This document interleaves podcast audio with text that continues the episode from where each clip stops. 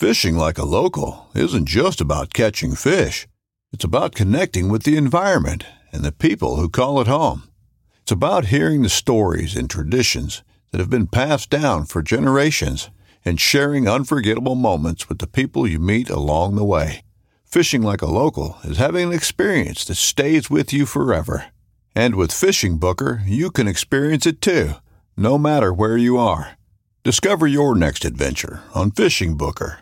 This upcoming concert season will be all about the boots, and Tecovas is your stop for the best in Western style. Tecovas has seasonal and limited edition offerings this spring and summer, including men's and women's boots, apparel, hats, bags, and more.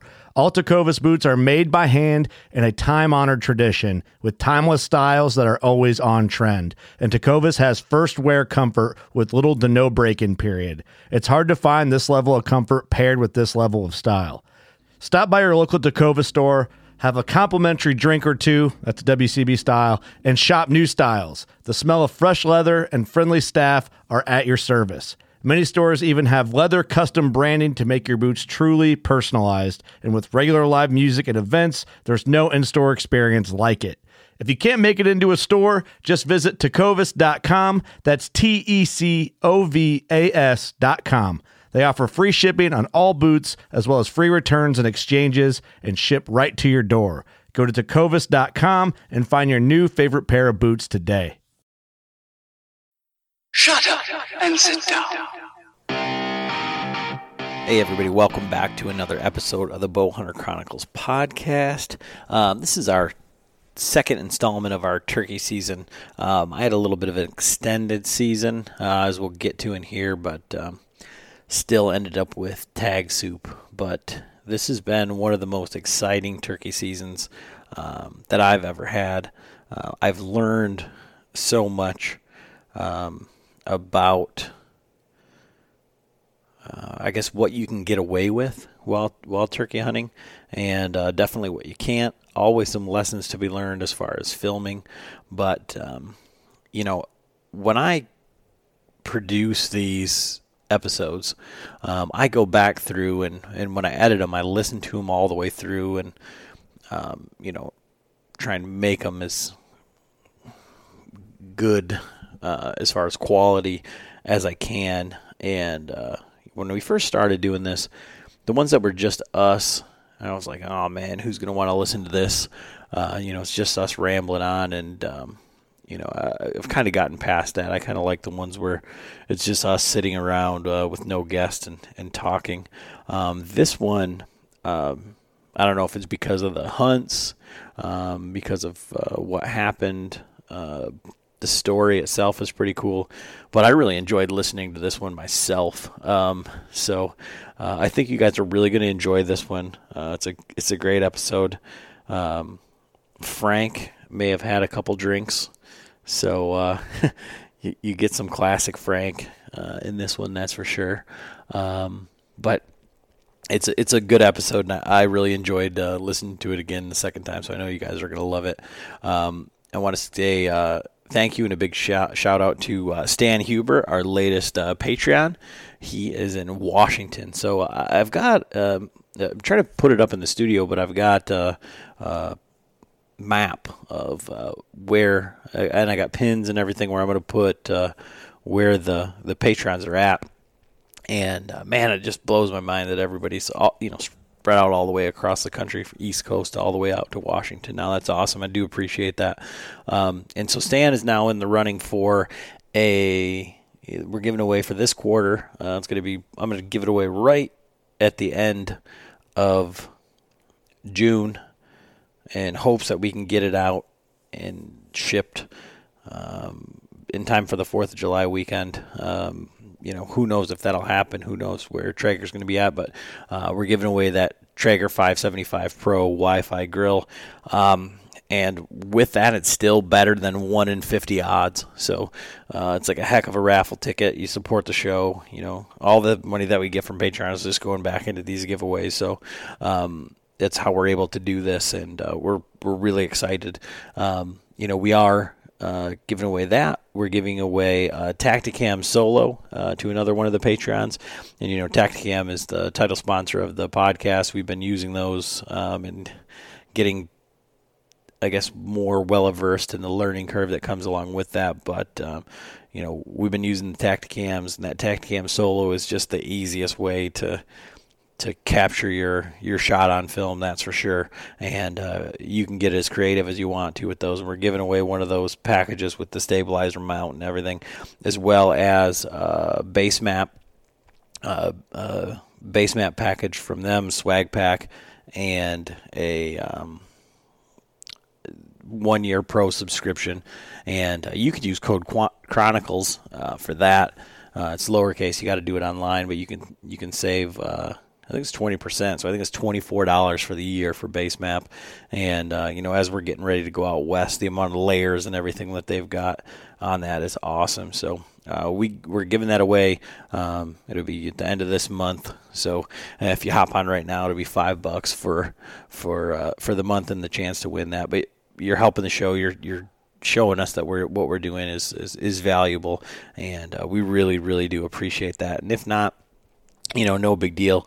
All we ask is that, you know, maybe you leave us a review on whatever platform you're listening.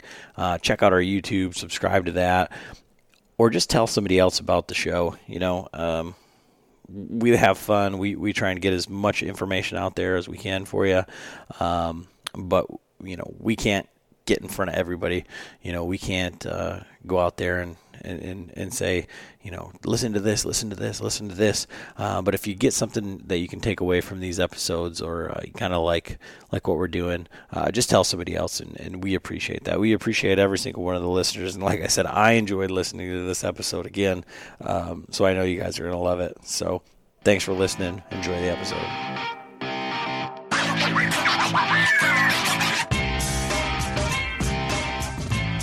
All right, we are back for part two of our 2020 turkey season, and this is what we're going to call the "What Not to Do" section. But this is kind of like, I feel like this is representative. This is where I live. This is the world's worst bow hunter. Well, with I'm going to cut you off right there. Hunting. And technically, you guys, you didn't do anything wrong. No, it was just the birds weren't cooperating, just like last year. I mean, yeah. Really.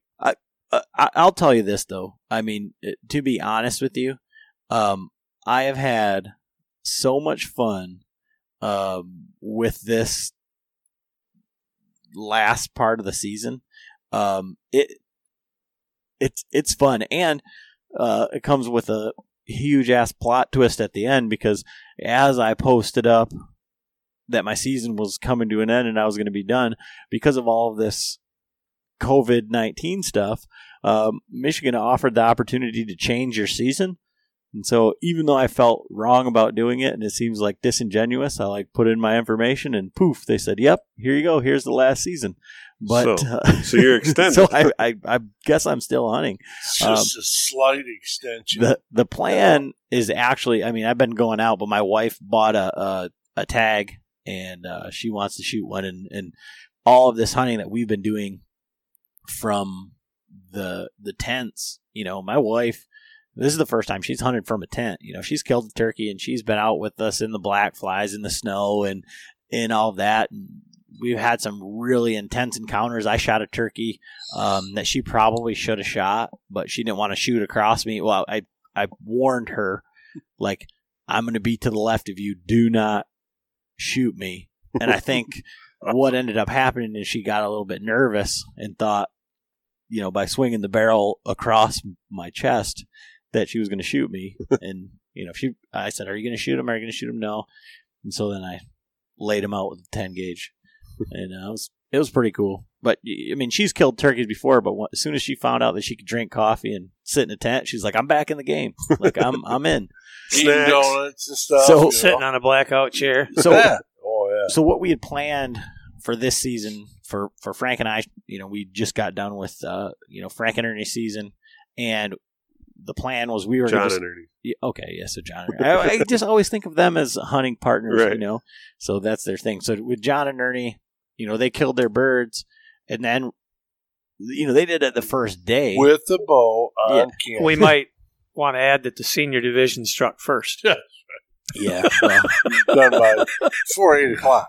We put you on the turkey in a barrel shot, and we went for the public land birds off the get-go. Yeah. But whatever that is, you know. Hey, what I mean? You know what? You guys did an excellent job, and you videoed the whole thing, and that's 2 years in a row. And I got to give you tons of credit. You know, you're 100%, you know, on film until now, and you're. Up until this podcast here, where we lay out all the details, and we are in your 50%, but you had the opportunities, and that's hunting. So I mean, kudos to you guys for taking on the filming aspect and doing all that.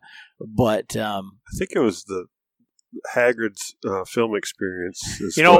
A year ago, I worried about it being a nuisance or a pain. Like getting away of my hunting, right?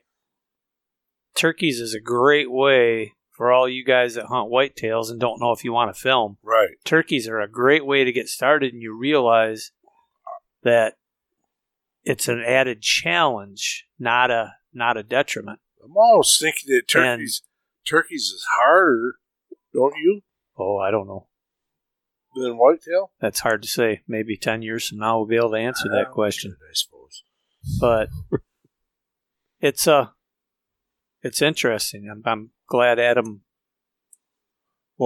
gave me an opportunity to try this. I mean, even though I was bitching about it in the first part of this where I said we were dilly-dicking around, but just to come back and watch the footage. I mean, everyone tells a story and gets kicks out of stories, but when you can watch your footage on on the big screen.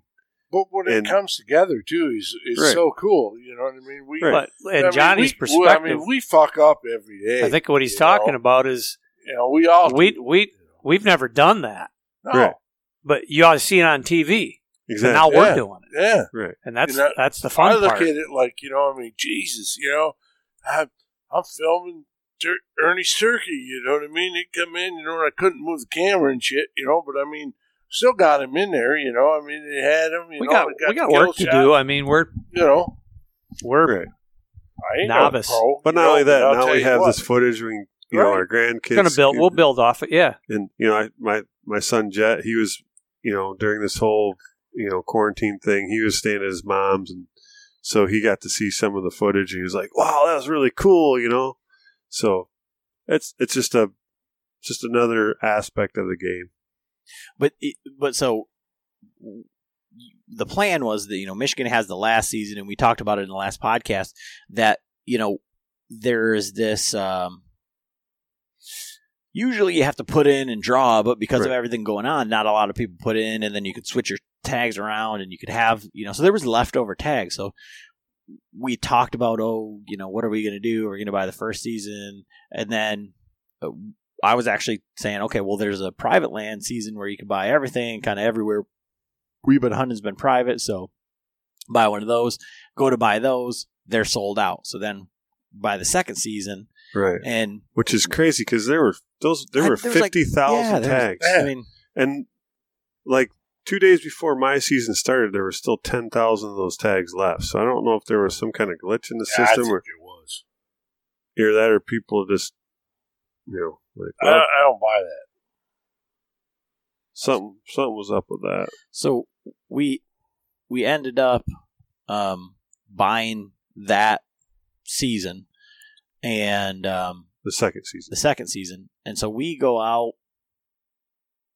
both of us on opening day, and John was filming for Frank, and then I went with my brother. My brother,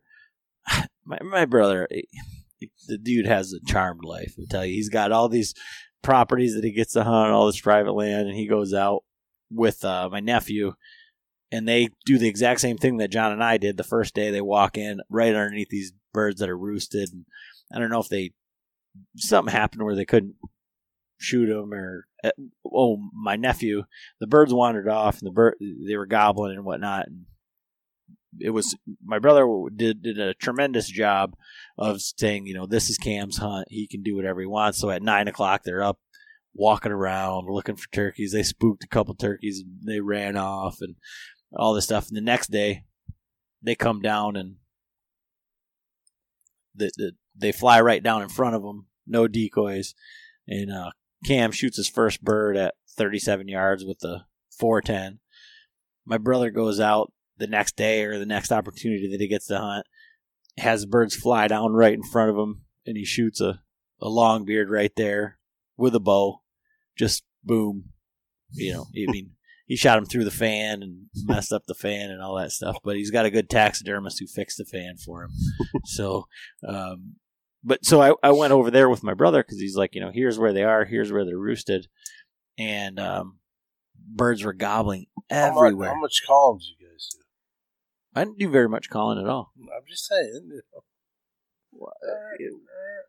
Come on now. What are you getting at, Frank? Come on. Out with it. We're gonna go to a little bit of a seminar here.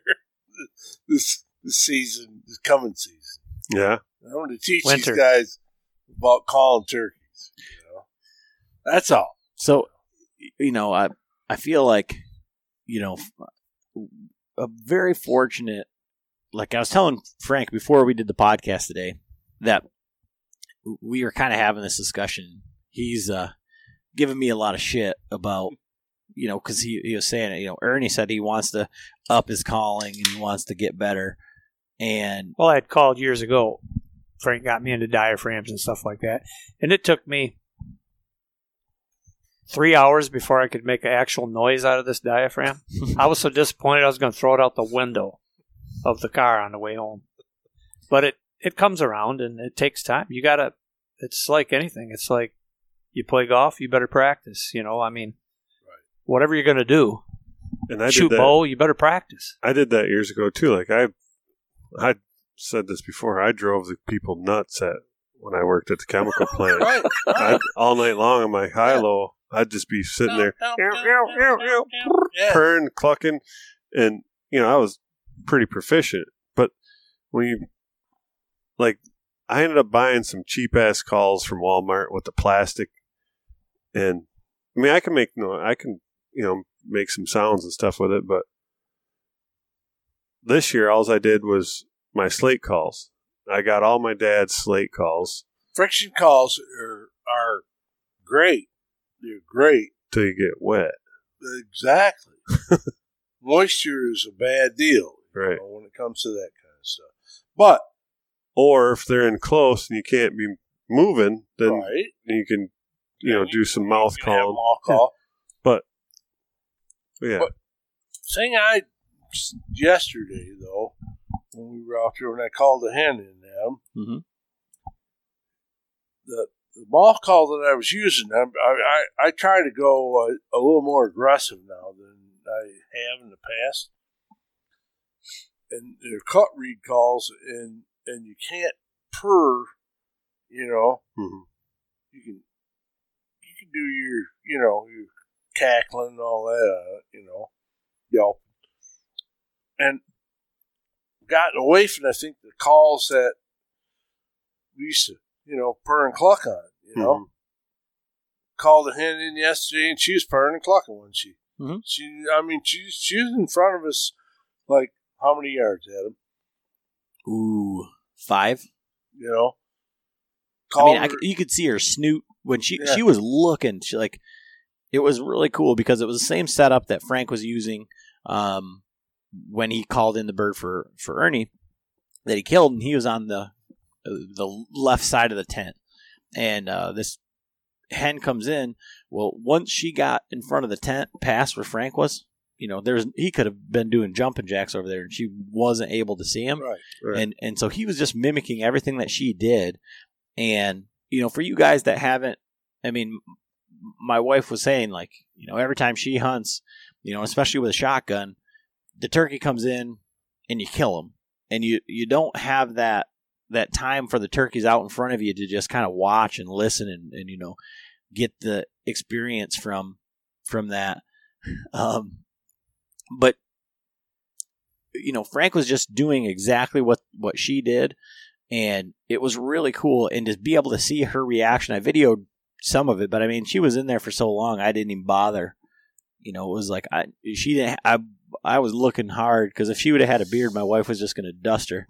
I mean, just cause, but Michigan's bearded turkey. It's not, that's not male or whatever. Right. So, but to be able to see that, and you know, Frank gives me shit like we've already established about my calling, but I've had that more than one time where I've called in a hen and then I just do exactly what she does. And that experience there is invaluable. You know, Frank says, well, you know, you got to call turkeys and you got to make it like second nature or whatever. But like when you've got an actual hen, and what's funny in that situation, in that hunt, is I told my wife, like, and it almost worked like to a T, but that hen came in and he called it and messed with it for a while. And then he let her feed off and go. And a turkey had gobbled way out in front of us, and she worked towards that gobble. And then my wife's like, well, you know, we should probably just call it. That was probably it. That was probably our experience. And I said, no, I said, if those two meet up, she feels comfortable back here and it's a nice sunny spot. You know, that gobbler's going to go where that hen goes. And if she works her way back here, and it wasn't 10 minutes later, she came working back with another turkey, and we thought it was going to be on, but she brought another hen with her. She was coming back. So, but it, I mean, it was just about picture perfect, but yeah, like being able to have those turkeys in front of you and do that thing that we all joke about here on this show is, you know, see turkeys doing turkey shit, right? What are turkeys doing? That's it. So do what turkeys do, you know, but that, so our opening morning, you know, I go out and, you know, these birds are gobbling. And again, like the hunt with John, these are the first times that I've been in on turkeys that are on the roost. I mean, I'm always hunting with Frank. So it's, you know, take a shit, get fuel, get snacks, get breakfast pizza. And then the turkeys are on the ground and imagine that. You're working them, from that angle. And so I didn't realize really how long these turkeys stay in the tree and how long you can, you know, it's definitely light before they fly down. And I guess it makes sense because they want to see what's going on around them, and they want to make sure that they're comfortable. So these turkeys are gobbling all around us, and we end up with maybe an hour after daylight, seeing a bird out in front of us and do some calling, and then don't see anything more. And then all of a sudden here pops up a fan coming towards us, and I got my brother working the camera, and, you know, he's videoed stuff. He's taken photography classes. He knows how to frame a shot. He knows how to work a camera. And these turkeys are 70 yards out. All of a sudden there's three full fan, you know, big ass gobblers coming in, and they kind of worked their way around us. And our decoys were set up in true Adam fashion at about 6 yards. I was going to say 5, 6. Yeah.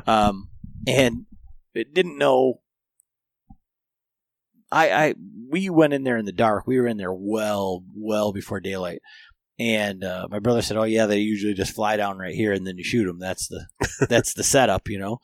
So I set the decoys where I thought they would have been. They should have been out a little bit further, but these turkeys worked their way from, you know, 70 yards out, made like a circle, and then there was this little like 2-track path, and we were just inside of that. And the decoys were kind of like on the edge, and they were up on a thing. Well, those turkeys worked their way on the other side of that 2-track, right? I mean, I could have shot them at 35 yards, but it would have been like kind of like out to the right, kind of over the camera, or like trying to make that shot. And they were coming right towards the decoys. Right. And I'm expecting them to commit to the decoys, right? Right. And we've got 25 minutes of video of these turkeys strutting, coming right in on right to where we're at. And they're just gobbling the whole time. I mean, just gobbling their heads off, looking. And they worked just on the other side of that two track, which was like 25 yards, but kind of stayed in the bullshit, where there wasn't a good spot to shoot, really. And then the first one got past us, and the other two, he was pulling the other two with him. Mm-hmm. And those ones may have came out, and then all of a sudden, like, he got in front of us and fanned down, alarm putted, and they went straight away from us. And I couldn't figure out what was going on. And then I didn't watch any of the video or do anything. And it turned out, upon reviewing the footage, that my brother hit the tripod. And you can see it shake and you hear a tink. And that's exactly when he went fan down away. So the joys of filming. So that was basically it. We did some stalking around on that property, and with a shotgun, those turkeys would have been dead. Right. Real cool, gobbled, called them right to us. Then we got done, and I called you guys. And so, what did you guys do for your first opening day? So I was filming, and we ended up going back to the spot where Ernie killed his bird. And I set up on the outside of the tent. Of course, I think we did have to stop at the Wesco. And well, we had a donut stop. Yeah, Frank did. I didn't. Long John? Yeah. Long John. Huh. Coffee. Bullshit with the cashier. A little bit. I stayed in the trucks. What was that you called that, John? Dilly-dickin'. Dilly-dickin'. All right. And what time was it? I mean, just before daylight. That day it was like what? Well, I got here. What time was it? I was supposed to be here at 5. Was that the day? I can't remember now. Was that the day we were supposed? Because it was just you and I. Yeah. It was 5 o'clock. Yeah. Yeah, it was 5. I got here at 5. We took off. Yeah, so we got over there, and it was, obviously we got in there, way ahead of time, got set up, and then we heard some birds. They were way out in front of us. Didn't gobble early, though. No. Well, it was like right around, they were getting off the roost. Right. And they were, a long ways off, out to I think it would have been the northeast? East. Yeah. Yeah. And so just kind of did some just random calling here and there. And then we ended up hearing a bird off to our, the west then. Right. And that one was ended up, the first time we heard it, he was way off. Then it was a little closer. Right. A little closer. And he's like, I think he's coming this way. And that you'd got pretty aggressive. You were doing some cutting on the box call. And so then all of a sudden, now he was coming. I heard him, he's headed our way. And so I had got the camera going. Like I said, I'm set up on the outside of the tent on the left side. And we're in we have the same setup as Ernie. And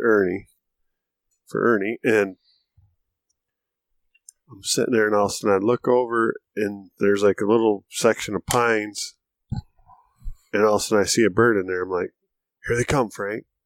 Or here it comes.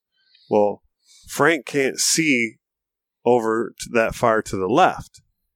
So all of a sudden, I'm looking, and all of a sudden here comes this Tom, and he just comes right out over and right into the opening, and then he circles back, and like right over to my left. I mean, like he's 10 paces from me. Right. Well, and at the same time, all of a sudden, three Jakes come out with him. And, you know, I'm sitting on a freaking stool up in the air, you know, and I'm like shaking. I'm like, oh, I'm 10 times more amped up than I was when I shot my bird at this point. Like, I literally, like, I had to take my hand off the camera tripod because it was shaking so bad. You would have had some terrible footage. And so I think I'm like, Frank, do you see him? And then all of a sudden I hear Frank's like, it's a hen. I'm like, well, I look out. It's the hen was coming from straight away from us. Straight down that two-track, man. Right. I'm looking up here and I'm going, like, coming right to the decoys. I'm going, like, why is he getting all amped up about that hen? You know, like, no, man, it's a freaking hen like, coming right at me. You don't see this big gobbler right next to me? No. And so it was crazy. Oh, believe me, if he'd have seen him, arrow would have been gone in 3 seconds. Shit, I'd have shot one of the Jakes. Forrest Gumped it.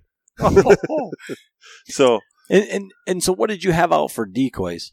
So we had the big Tom and two hens. Yep. Okay. So, but the freaking hen walked right to him, didn't she, John? Oh, the hen walked through it, right to the decoys. You know, and I'm going like, it's a fucking hen. It's a hen. You know, I'm going, you know, I got tight stringing, you know, and I'm going, it's a hen. So what? The Tom. He's over here. He comes in and he starts going right up towards the Tom decoy. Right. And he had to been getting really close to your point of view because he got pretty, you know. Yeah, it ain't far. Oh no, 25 feet from him. Like, well, and honestly, the way that Frank would have been set up in that tent, being left-handed, he'd have been in the far left corner, right, to be able to draw. Right. So yeah, so the whole setup. For him being left-handed, but I mean, it wasn't what, John, 10 feet. He only needed to go real close. So, but then what would you have done? I mean, you'd have just been excited. You know, I mean, you couldn't. Something would have happened. Yeah. No bullshit. Something would have happened. You know, I mean, if I'd have seen the turkey, you know, something would have. So what I mean? Because I'd have to look at the footage again, but I think when that hen comes out. He just kind of like, then they just kind of all start working. And right. Off. She come over here, though, but he was messing with them Jakes. Yeah, too. Well, yeah. And then the Jakes. On the footage, you know. The Jakes come over, and he ends up, like, going right after one of them. Like, he, like, jumps after him and tries to, you know, swat him. Then I'm going, he finally hearing me, so I'm like, you got bird clockers. Do like, something. Do something. Do some I'm going, like, what? You know? I got to make a call. You know, so all of a sudden I clucked or something, didn't I? Yeah, and he freaking I don't know, man. That son of a bitch goblin there goes, oh my God, he's like right there. He's like right there. I mean, I'm going like, holy shit. Well, then what happened was he turned and they circled back out around them pines, and then they end up right over. And I mean, like I said, they're in there for over 45 minutes, right? And so I got a ton of footage. He just ended up out there on the backside of that white pine, strutting back and forth. And so the other times came out. And the hen sits there and she's like freaking grooming herself for 10 minutes. So I'm like, so I start calling and I'd call and then he just strut. You know, it's like, well, he's got a hen right there and hen right there. He must not want to come in with that gobbler, you know, the full-time decoy in there, so they just end up working their way off, you know. But like I said, I was at that point, like when I started calling again, I was so amped up I could barely freaking put the freaking scratcher on the freaking slate, man. It was like badass, and so I was like, man. And I went back and tried to find that footage. Well, I had it on a 20-minute loop, and it had been so long that. Yeah. I didn't get that footage. I was like, oh man, wow. It looped over it. So. And then, so we get, I think we were done. We went over and we hunted over on where you had killed your bird. Oh. And you couldn't hunt all day. we went over there, and that was really interesting because you were calling, I was videoing and shooter, and Frank and I were in two different tents as the shooters. And again, this is kind of what I was talking about in the last podcast, but so you're calling and we're hearing a gobble here and there, and it was pretty windy again. Yeah. And then all of a sudden, like I, again, being in the tent, you can only see so far, and you know, I only had so many windows open, whatever. And I hear like just like soft yelps, you know, and I'm like, what the hell? And so I opened up the window on the left side and just like peeked it back and stuck my head up, and there's a freaking bearded hen right in front of Frank.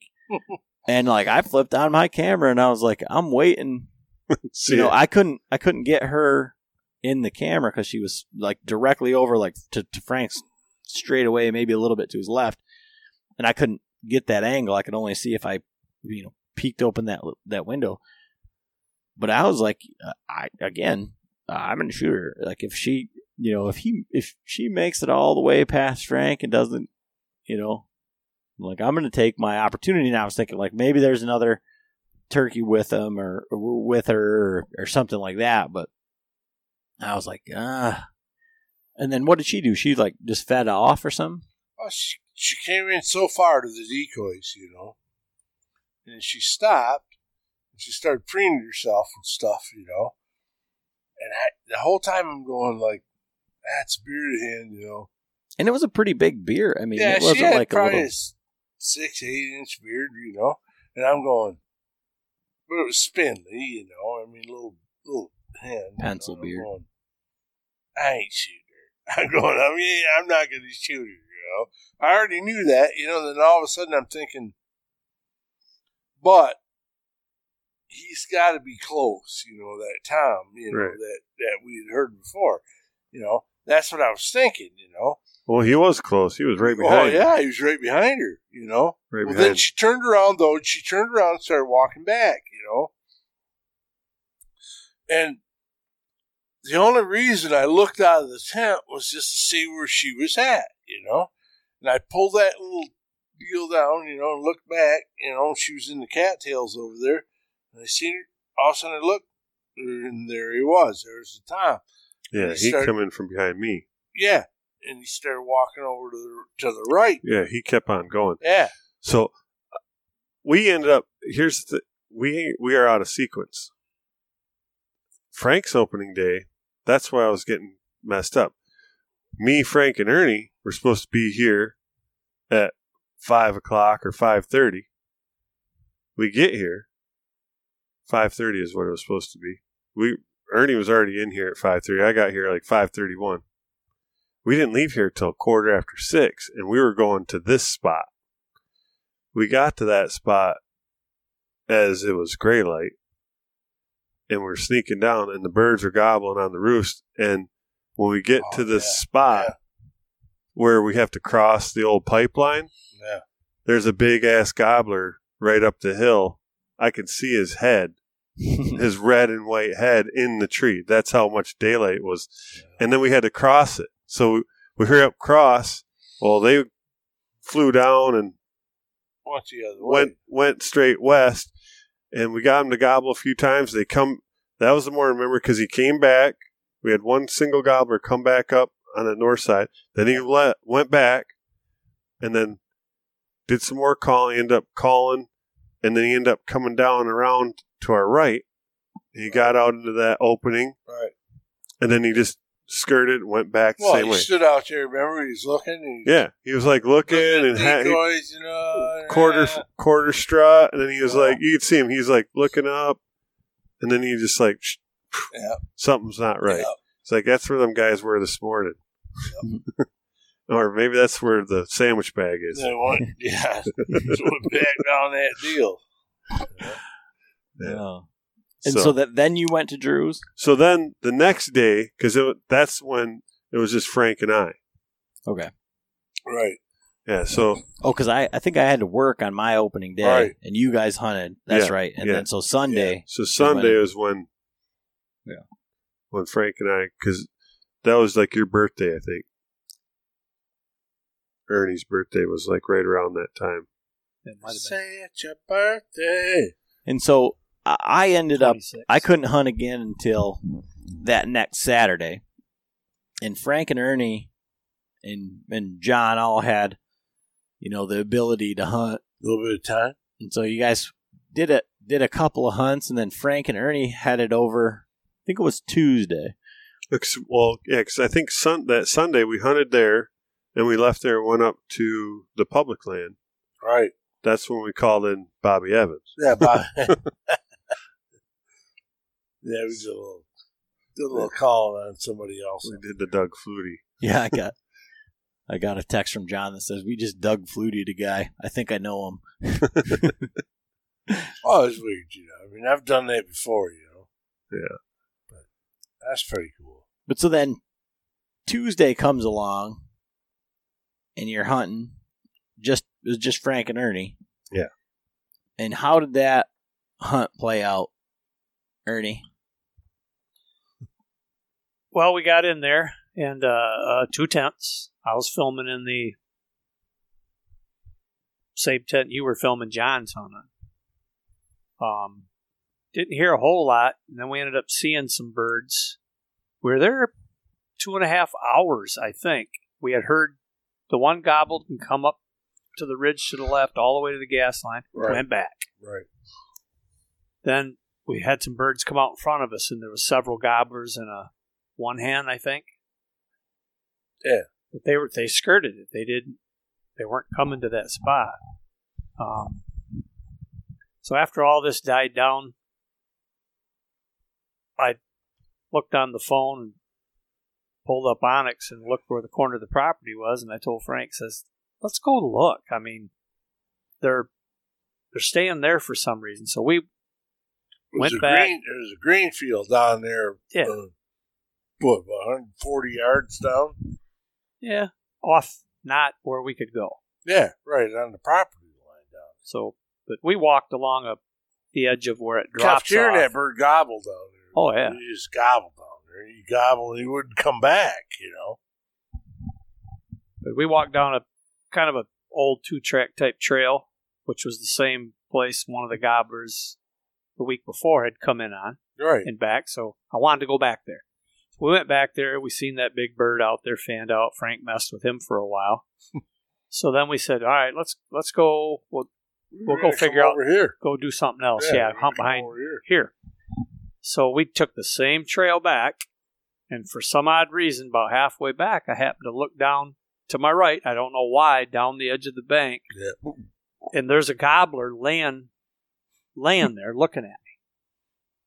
And I kind of like, kept looking, going, how far away from me? 30 feet. So I realized immediately something's wrong. That bird is not going to do that. So I looked back at Frank. I said, you might knock an arrow, you know. And I'm pointing down there, and he's going like, what? Finally, I got to him. So he sneaks up there. Well, bird didn't want none of that. So then we knew it was the bird was, something was wrong because it would flap its wings and it'd try to run. Took off running. It was having trouble. You know, and had a problem. Went out about 30 or 40 feet. Well, then I'm going, that bird is really hurt, you know, and I said, it's a really nice gobbler. So I talked to Frank and I said, well, you know what? It's up to you what you want to do. I mean, you'd be giving up, you know, you want to take this animal out.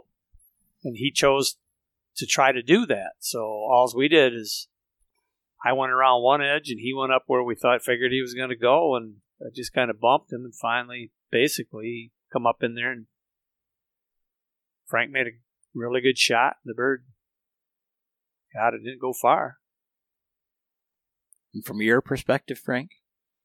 Well, turkey'd been shot before. Yeah, we didn't know that at the time. No, well, I knew he was something, sick. Something bad was wrong. Something happened to him. You know, you don't get up on bird like that, you know what I mean?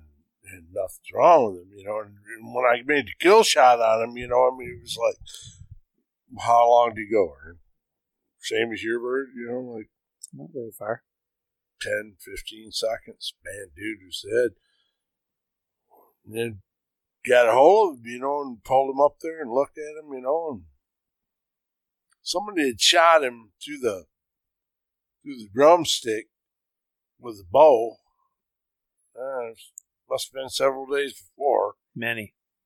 He was a little green, you know, but tough bird, man. I'll tell you what. And you can see on his wings. They shot through his wing feathers off. Yeah, his wing feathers were. So he must have been strutting when they shot him, I figure, you know. Shot him low. Yeah, shot him low. It'd been more than a couple days, few days. Oh, yeah. He was full. The whole skin like, in the area around that wound was green. It was green. Yeah. So, but when I, you know, and I was a little hesitant at first to, you know, I looked at him and I'm going, well, you know. But I killed a turkey, you know. And he was a dandy. He was a 21-pounder, you know. And this is where it kind of comes back into that learning curve portion with the Tactacams, where I was bitching about the SD cards and all that, because the Tactacams film in 4K, so filming in 4K like that, they fill up a SD card real quickly, and we got cameras all spread out all over between us and whatnot. It goes back to the SD card thing, right. But these guys don't know how to dump them, clean them off. I would venture Ernie could probably switch one out, but Frank might take him a minute. And so they're like, all right, we'll turn on the Tactacams. And then they're just buzzing because they're full. And Ernie didn't have the main camera. Well, that was the thing, too. Right. On that hunt, when I had that big Tom next to the tent, like right after that Tom had did all the strutting right next to me, just as he was like going out and around, and he was out. It was actually out when he was out in front of us. I'm like, I hear Frank's phone freaking. I'm like, Frank, answer your freaking phone or turn it off. And it's like he picked up his phone and he said it was like Adam. It's not my phone. He was like, it was Adam or something. But he's like, well, I ain't got no calls. It's like, well, turn that damn thing up. Well, what it was the Tactacams had filled up. And so that's what, but I, you know, I was. Oh, yeah, they were making loud noise. Well, for us, it's a learning curve on this. They keep vibrating, you know? Yeah. So then, you know, I get out of work and Frank's telling me the story.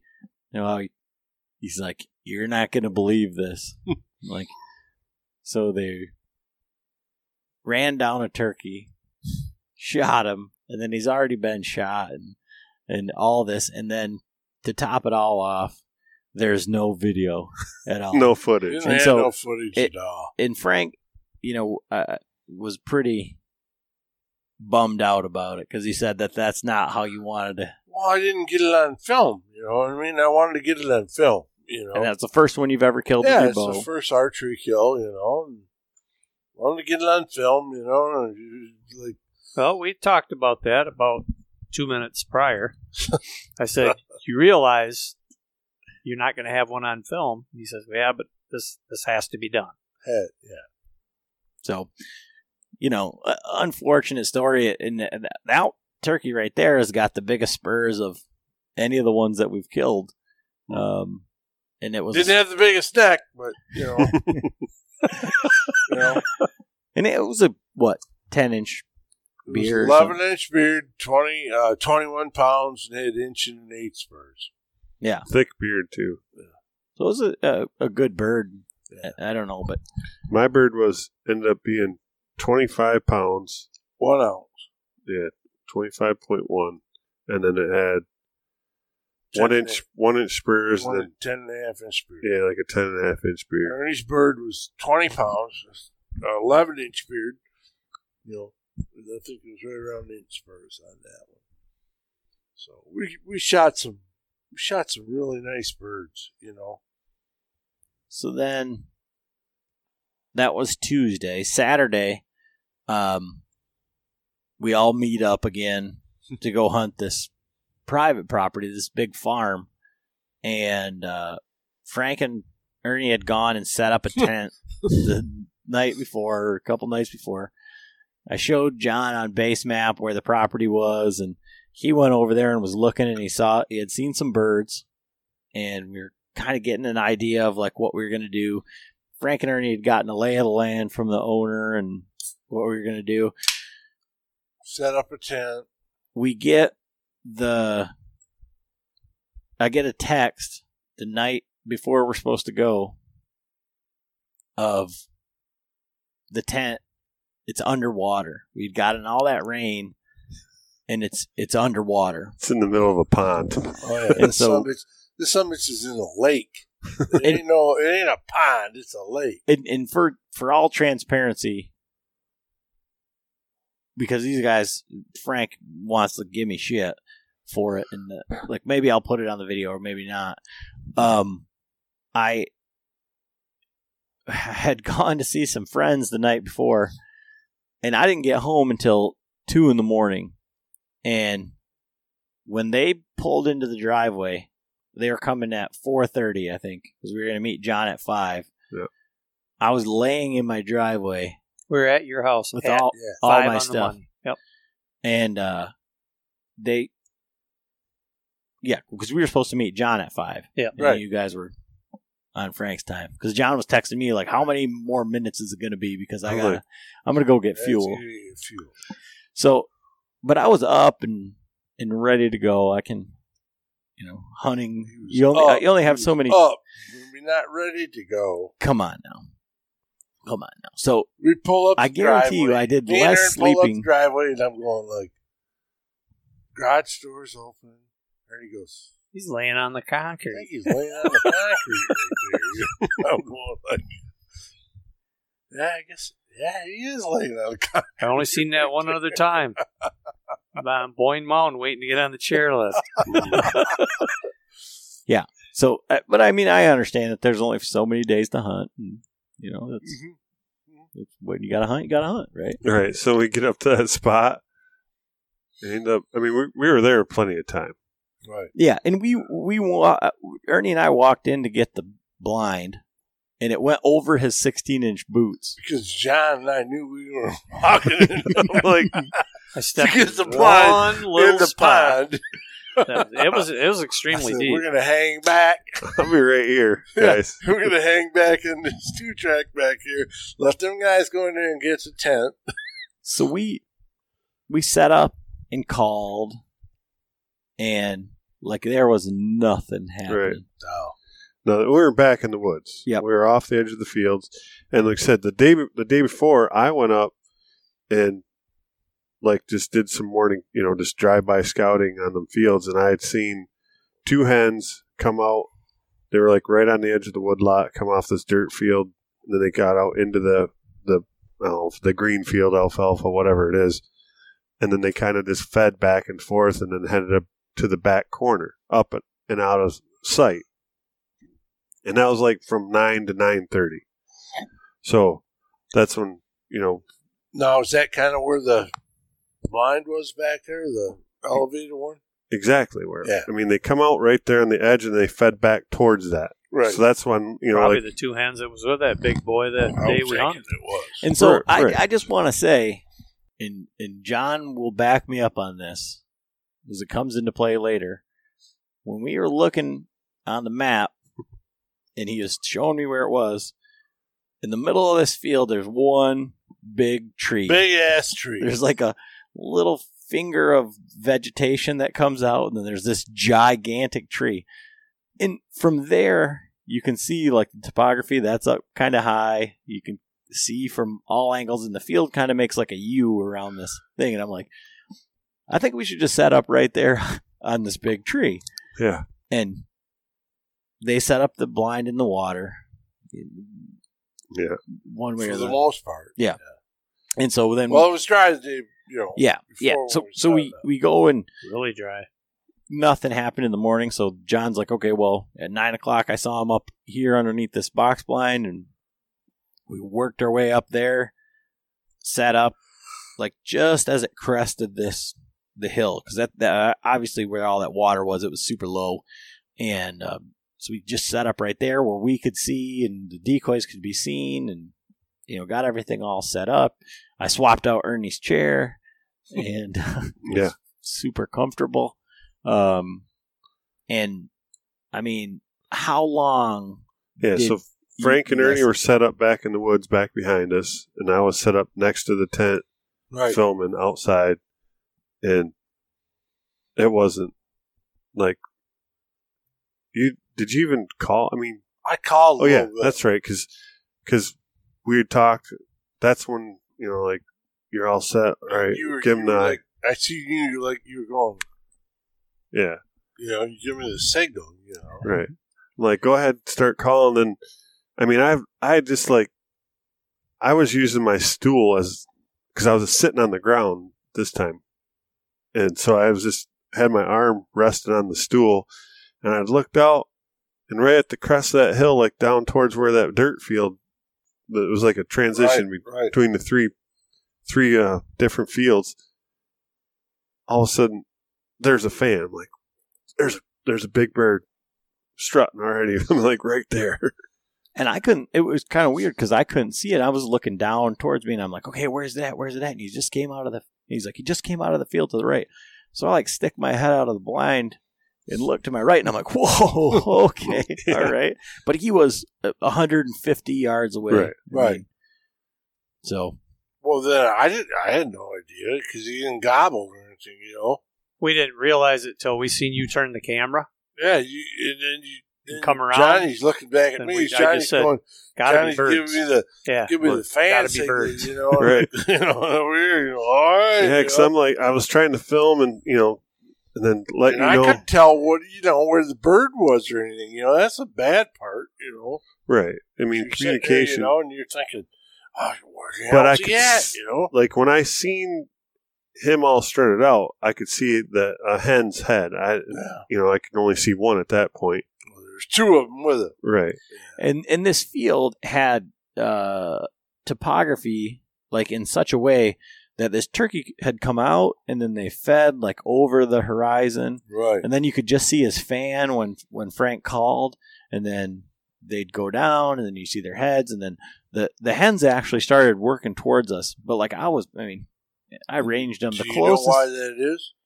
Because turkeys do what turkeys do. Well, because the other thing, too, is like, because they started feeding away. They don't do, you know what I mean, anything out of the ordinary, you know what I mean? It's just like, holy shit, you know what I mean? How long were they out there? Well, that's what I was going to say. Time. Like, the one clip that John has on there, maybe the first one, is 45 minutes long. Right. And, you know, so I'm like, oh my God. And like at one point, like I'm just watching the turkey, like through John's viewfinder. Like I'm looking out because it's, I mean, he's got it zoomed way in. I mean, I was following him in my binoculars. I was doing all this stuff, and it was forever that these turkeys were out there.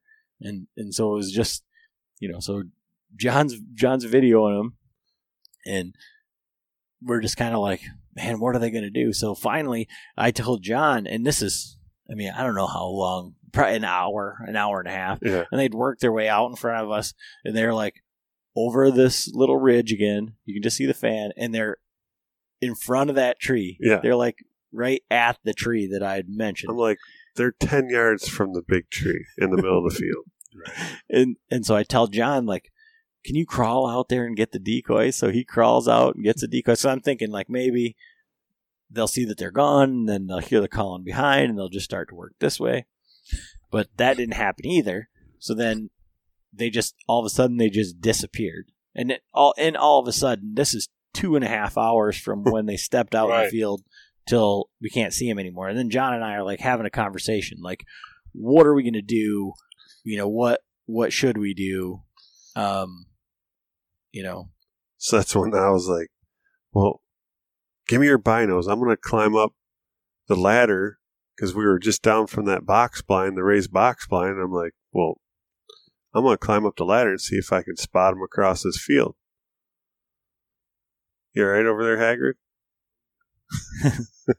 Oh, you're struggling there for a minute. And so I start climbing up, and all of a sudden I can see his fan. Well, they're like had moved east past that tree, and they were down in this like little low spot, and he's just back and forth, strutting back and forth, strutting back and forth. And I can see one hen, and so I get back down and I go over to the tent. I'm like, well, maybe you should just.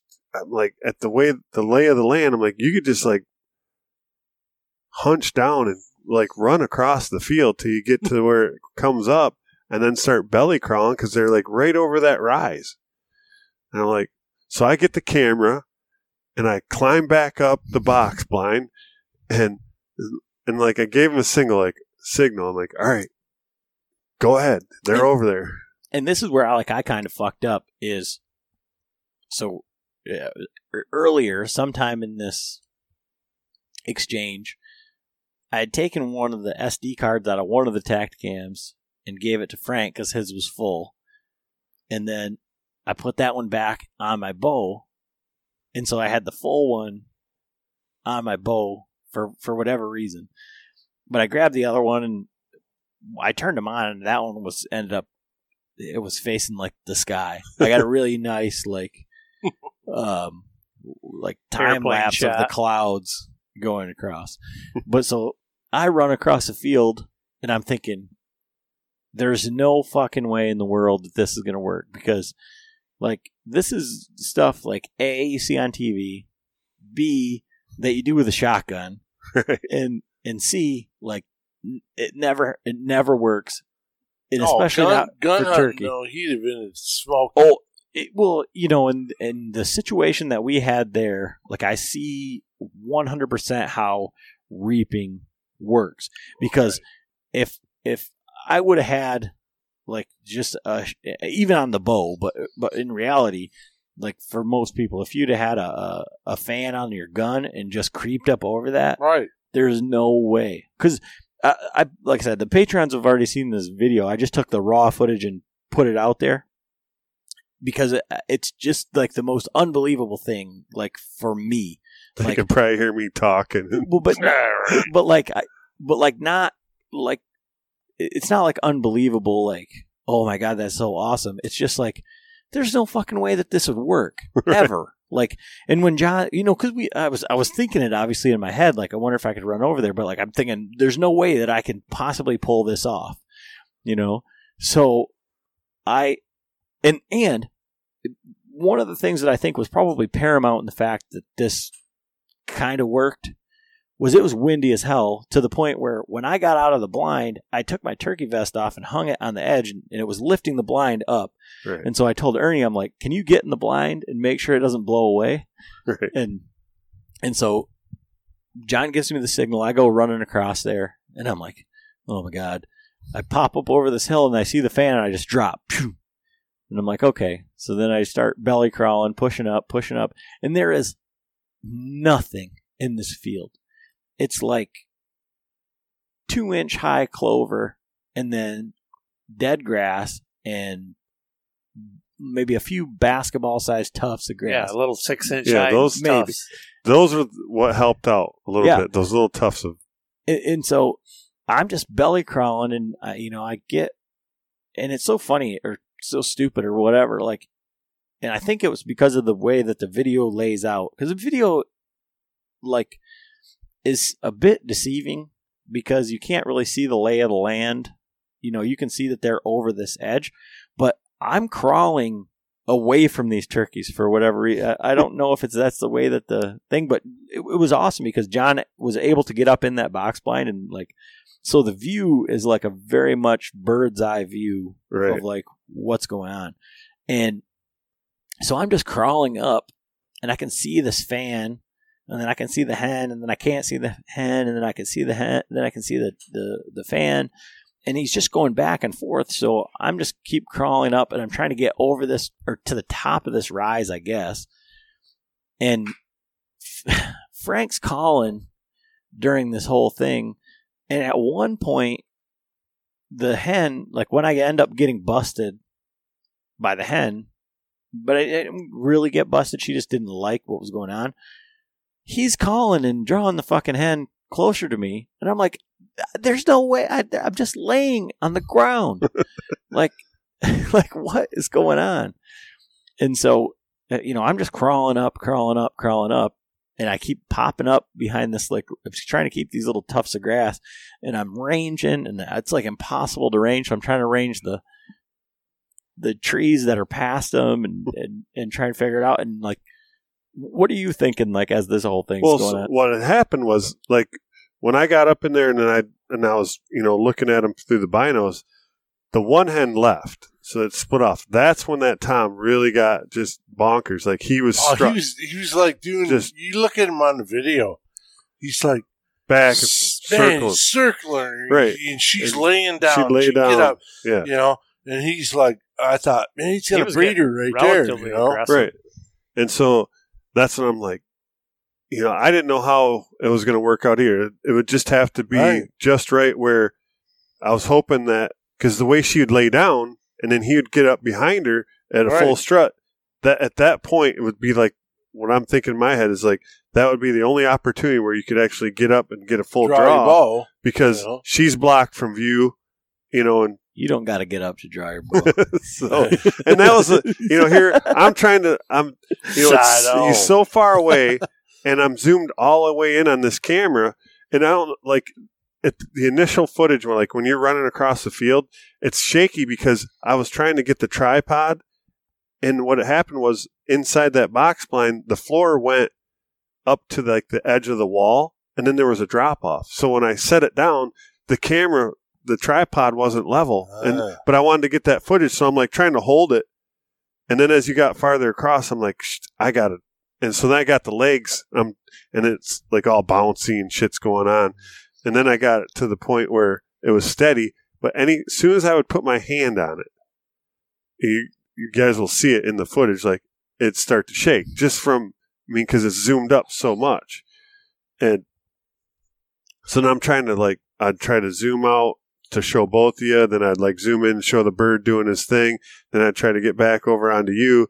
And then like, then when I seen the hen, all of a sudden she goes into alert, like she sticks her head up and then starts kind of heading like away, like to the southwest, like 2 steps, and then all of a sudden she like turns and starts going away. When I made the mistake of following her at that point, I'm like, I know, when I'm watching the video, I'm like, what the fuck does the hen matter? Like, I'm not like, trying to kill the hen, right? But, and so I was like. And then I'm like, I look over, and then the camera, I end up like at this point, like I'm like looking at what's going on, like what's Tom? You got the Ernie going on. I'm like, oh shit! And then I like zoom out, and it just get like you on your knees, you know, full draw, and the arrow takes off. So what happened was they were working their way towards me, like closer, and the way that the land laid out, like I was. Like just below, they were below me there, but there was this little crest, so I was like just peeking up over this crest. Well, they were working up towards me, and so I ranged them, and they were 43 yards working their way towards me, and laying on my stomach, that looked like it was like too close, you know, like. That was too close to be able to make something happen with these turkeys. So I felt like that was my time. So I set my pin at 40, and she kept coming closer and closer and closer. And when she turned her head and like started feeding the other way, I drew my bow laying on my stomach. And so I'm just sitting there, you know, with my bow at full draw. And then I was thinking, well, that was a fucking terrible idea. Like that was not good, because I'm thinking now I'm committed. Oh, like, you got your bow back. I can't let it down. Right. Well, you could. Well, no, because when I drew my bow, she saw enough movement go on that she, and I think you'd said this. You noticed that she came and like wanted to check me out, like what was going on. Started walking towards you. Yeah, like she was like, oh, she came. Yeah, she was they see that, you know what I mean? The hands are really, they're like. She started probably walking toward you, like. And then she all of a sudden, like, turned 180 degrees, and that's when you were following her. She goes, like, not what I want. And so, rather than follow her, he turned and was fanned away. So I just waited until her head was, like, she was almost in the woods, and then his fan was to me. And then I just got up on one knee, and I was already at full draw, and I just put it, like right above the Texas heart shot, and I shot and it went right between his legs, just and I was like, oh man, but he didn't run. So I just knocked another arrow. And by the time I had the other arrow knocked, he like looked over his shoulder and he was like, oh, nuh-uh, I'm gone. And, I mean, what was cool is you had the camera running when I came back up and like that, I mean, I don't feel bad at all about missing that shot. It would have been super awesome to look at the video of the arrow. Remember when we played it back? It was like 3/4 of the way to him. It was straight as a die, and all of a sudden it just like did that weird deal. It had a wobble. It had that deal to it, man. As soon as it got like. It sounded as soon as it went down into that bowl, right? Like the arrow goes, like in that where the wind. It was like it dropped off. It was going straight. You could see it. And all of a sudden it just kind of did this. But it, like what happened at the Total Archery Challenge last year when we shot and it got into the wind and you seen it kick and then that four-fletch straightened it back out. Yeah.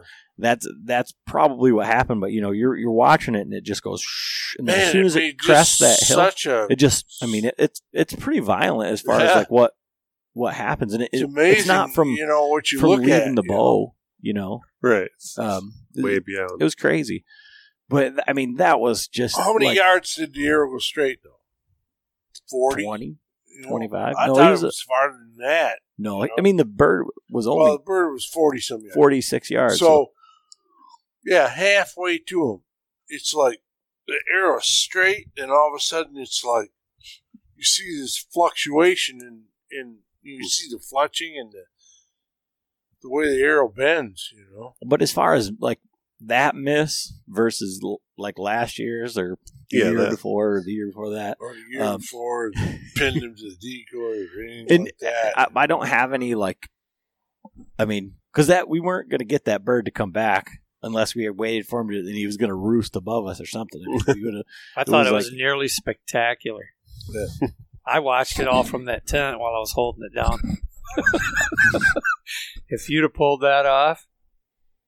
And so that was really cool. The only thing that we have to work on is your feet. Yeah, you can see in the video. Feet are like your feet. I don't know. Yeah. I probably just look like a turkey coming. I don't know what the deal is with that is, but low crawl, you can't put your feet above your body. I get it. He forgot that. When he was in the Marines, his feet never came up. Yeah. Well, there was barbed wire, right? So I'm just saying, you definitely you got to keep them spread out. You know what I mean? Spread out, not like shit going up in the air. Well, I haven't seen Frank stalk too much stuff, although he did stalk a wounded bird. Not like that. I wasn't doing that. But like I say, that was pretty awesome, and it's pretty addicting, I think. Like, 'cause I definitely want to shoot a deer that way. But then the next hunt that I went on was on Wednesday, and same story. I called in a bird right off the roost. He flew down, and he came into like 70 yards and then just disappeared. He got behind this tree, and he was gone. So I had to go to work, and I had about an hour. So he circled around, and this piece of property that I was hunting, the one that my brother killed those birds on, is like right adjacent to this blueberry field that we also have permission to hunt. So I go and get up to the edge of the blueberries, and there's a bunch of tracks. There's hen tracks and a gobbler track in there. And I hit the call and hear a gobble out in the blueberries quite a ways away. So we work down this ditch and call.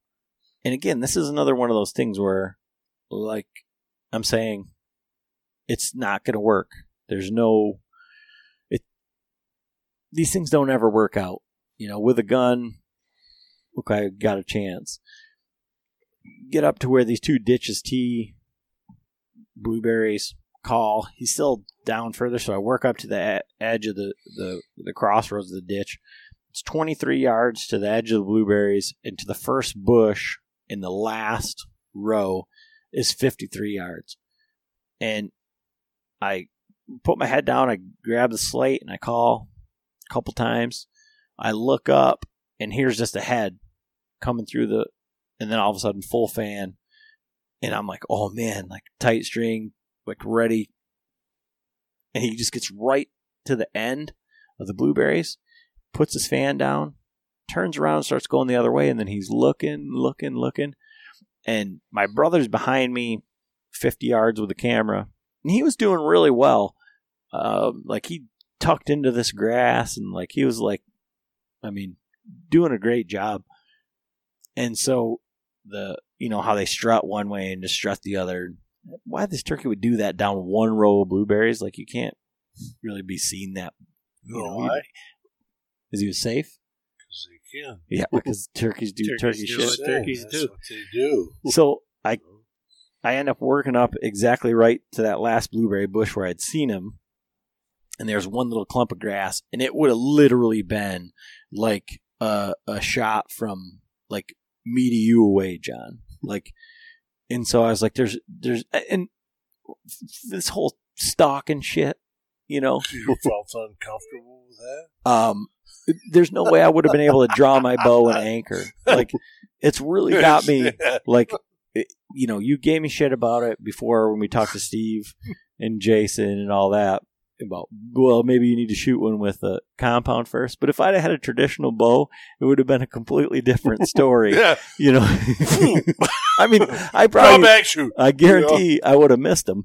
But the thing is that you wouldn't, you know, I wouldn't have had to draw my bow and lay in there.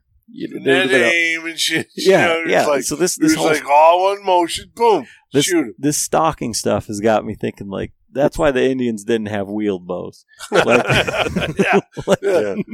That's why they were dark colored too. You know, like, but so anyways, feathers and shit out of so them, you know? I would not have been comfortable with that shot. So I end up crossing over the ditch. Well, unbeknownst to me, and I mean I should have known, but this turkey was still gobbling, and it sounded like he was far away. But like in hindsight, you know, he's going away, and it was the row of blueberries.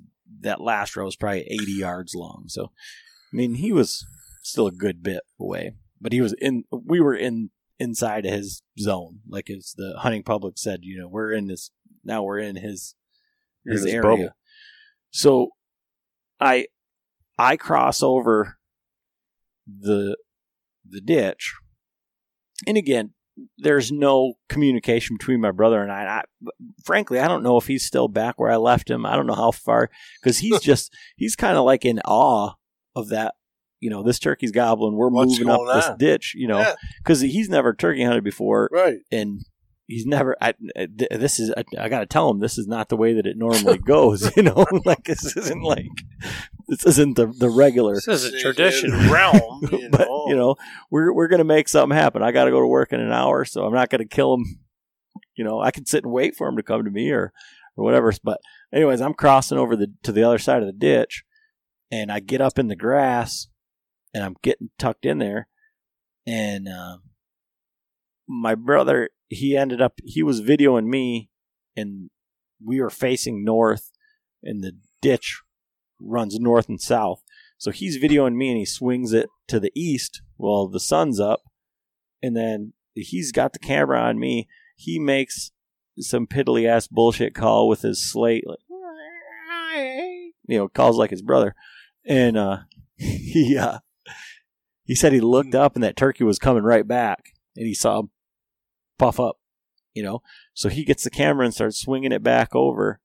And then all of a sudden, boom, fan down. I think what happened is the glare caught and right. And he saw the like American, like sniper type shit, you know, Carlos right. Hathcock, like the scope glints and whatever. Yeah, because he had already, you know, he made a hen noise, so that yep. bird's looking right. for looking that. Looking over there, man. And all of a sudden. If he gets any kind of reflection or something. Yeah. But unless, I mean, those are the mistakes that you're going to make. Unless it's the glare off one of their backs. But and he was like, he was all bummed. He's like, you know, I think I messed up. You know, like I'm like, hey. Fuck. Like the fact that we got to where we did on that turkey, the way we did, you know, no blind. And that's so that the whole time is like, that's what I've been like, kind of like alluding to. Like I do not like being in these blinds now. I'm learning because like the difference is like, the amount of like setup time or whatever. And I think the way that we've always hunted turkeys has been with the run and gun type style, you know, going out there, setting up, listening. And I don't think that I'm as patient, you know, as you are, Frank. And I noticed that when we were hunting the other day. And you know, cause when it was cold as fuck out and those birds gobbled, you know, I'd be calling back to them. I wouldn't, you know, you heard them gobble and then you just didn't do anything. We waited like a half hour before you called again. Go. Like, but it was this, I don't know, but so like being able to move and like, be like, all right, I know where that turkey's at, or I got a pretty good idea. Like I'm going to hedge my bets on that. I can get closer. And we've been pretty successful over the years, you know, by choose the turkey, call the turkey, you know, move, whatever. But when you're hunting with a bow, man, I'm telling you what, and you're hunting with a camera, whole different story. I think just a couple minor obstacles. Well, it's a different deal. You know? I mean, like this year, my thing was I wanted to shoot him with in the head. And so I think next year I'm gonna go towards like Jordan's, set up the run and gun without a tent, but have the bow kind of camouflage, you know, maybe the tripod if it's, you know. I think we don't necessarily need a tent, you know. And with our hack suits, because those definitely make it. I got away with some movement. Like when that Tom was that close to me when I was filming for Frank, I did, you know, like I was like trying to talk to Frank and I was moving where. Before, like, you know, when we gun hunted before, years ago, yeah, just moving your hand when they're, like, 80 yards away and they're like, oh, yeah, you know, oh, that you'd see it. Ain't right. You know? Where I'm literally sitting on a stool outside the tent and half of my body's up where he can see me and I'm, you know, slowly moving. How was he, like, 10 yards, wasn't he? Yeah, it was 10 of my steps. Yeah. To where his tracks were, where he was struck. It's amazing, you know. So like those guys, those hex suits, like Mike. I've never had turkeys this close to me, other than this year and last year, you know. Dudley shot one out of a chair this year. Mm-hmm. You know? I mean, it's just we've had turkeys so close. Ernie and I have never had them this close, have we, Ernie? Well, other than one time. Yeah. You called seven Jakes past me, and one almost stepped on my head when I was laying in the grass. Yeah, I mean, but I'm talking about, you know what I mean? We're doing bow hunting this year, you know, and the last 2 years, you know. And I think we've made some really big strides. And again, back... So, that's where that hunt ended. Right. Within my next hunt, which was like one of my last hunts before I realized that I could change my season, was I come out with Frank. We went over to Drew's and we heard 4,000 gobbles. And that's, he called that group of turkeys in that just never came in front of the tent. And so they could have been the same thing. They could have been out to the right where I just couldn't see them. And they were so close.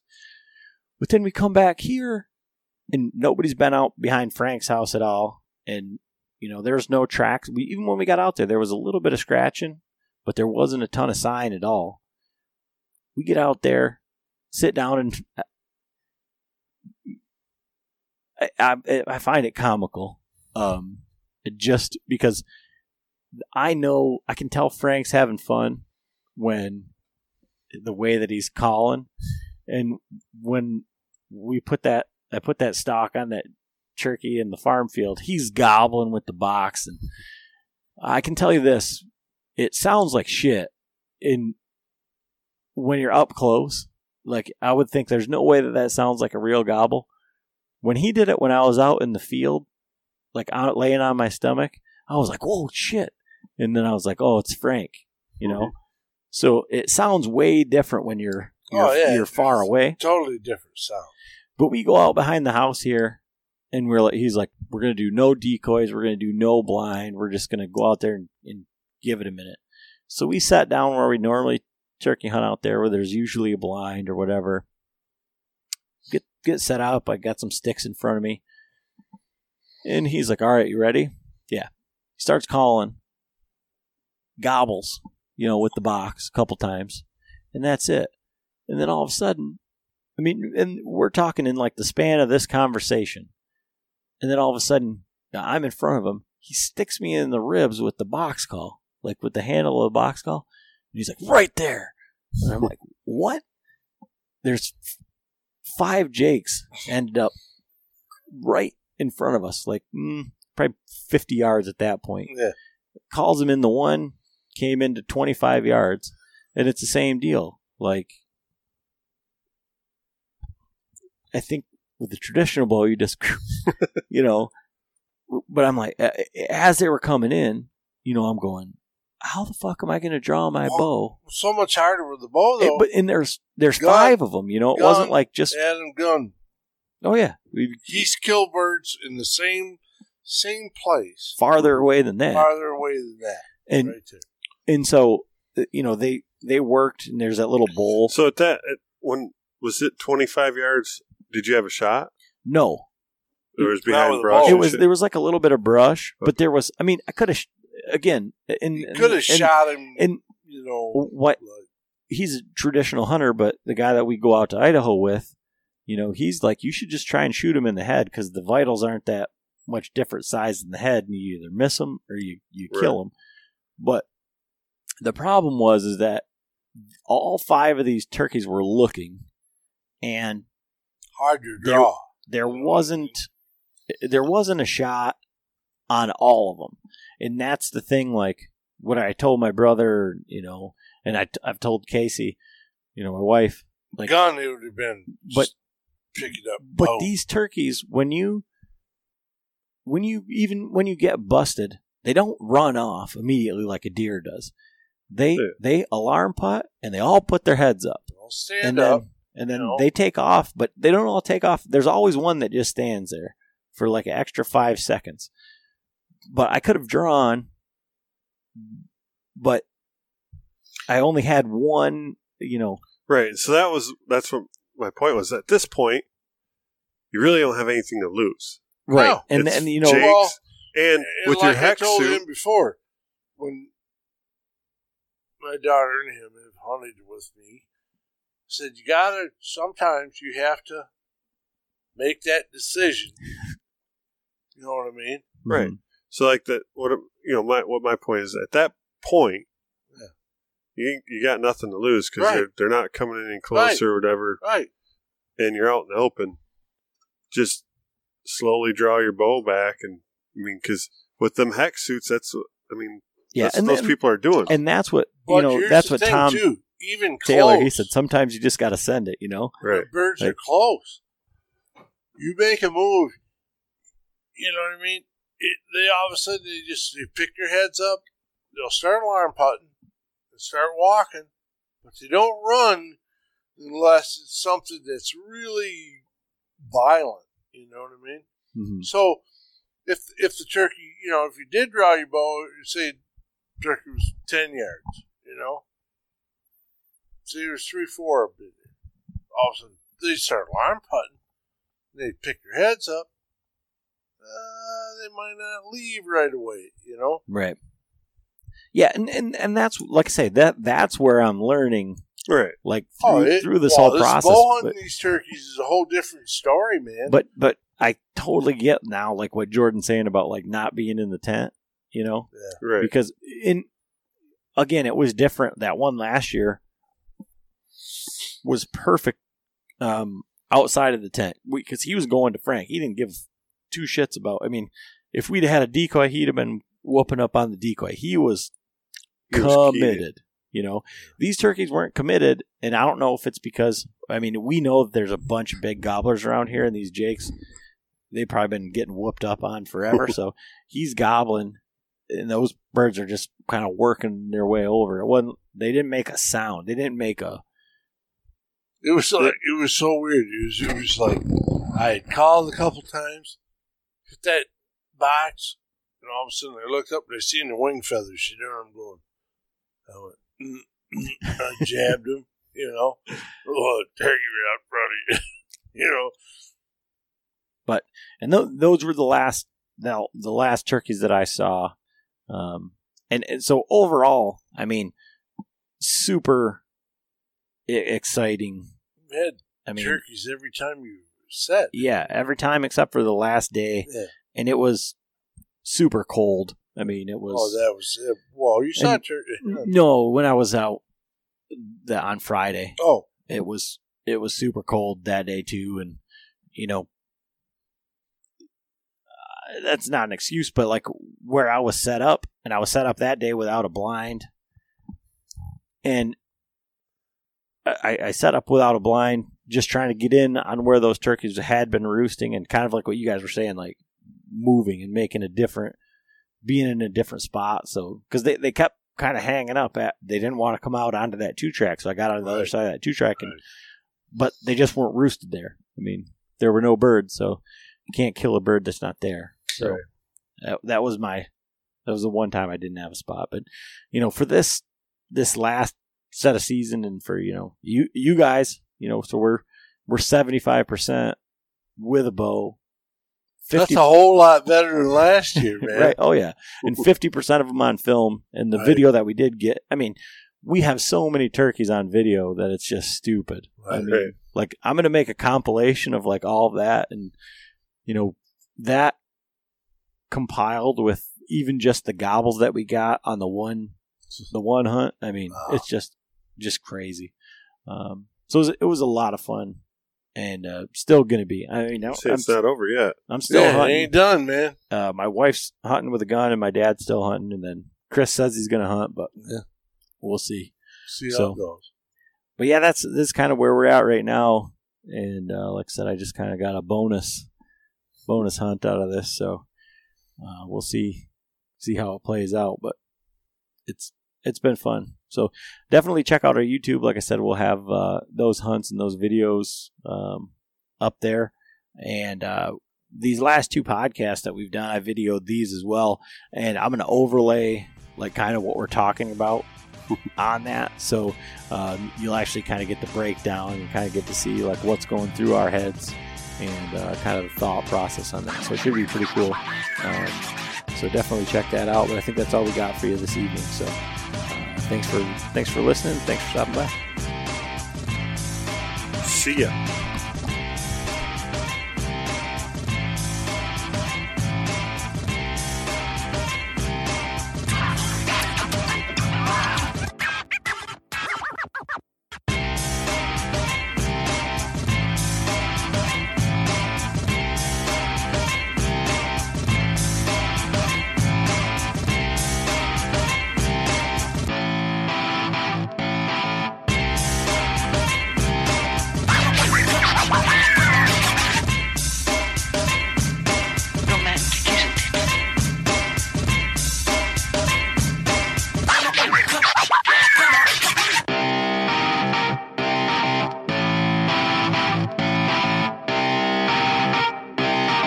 Shut up and sit down.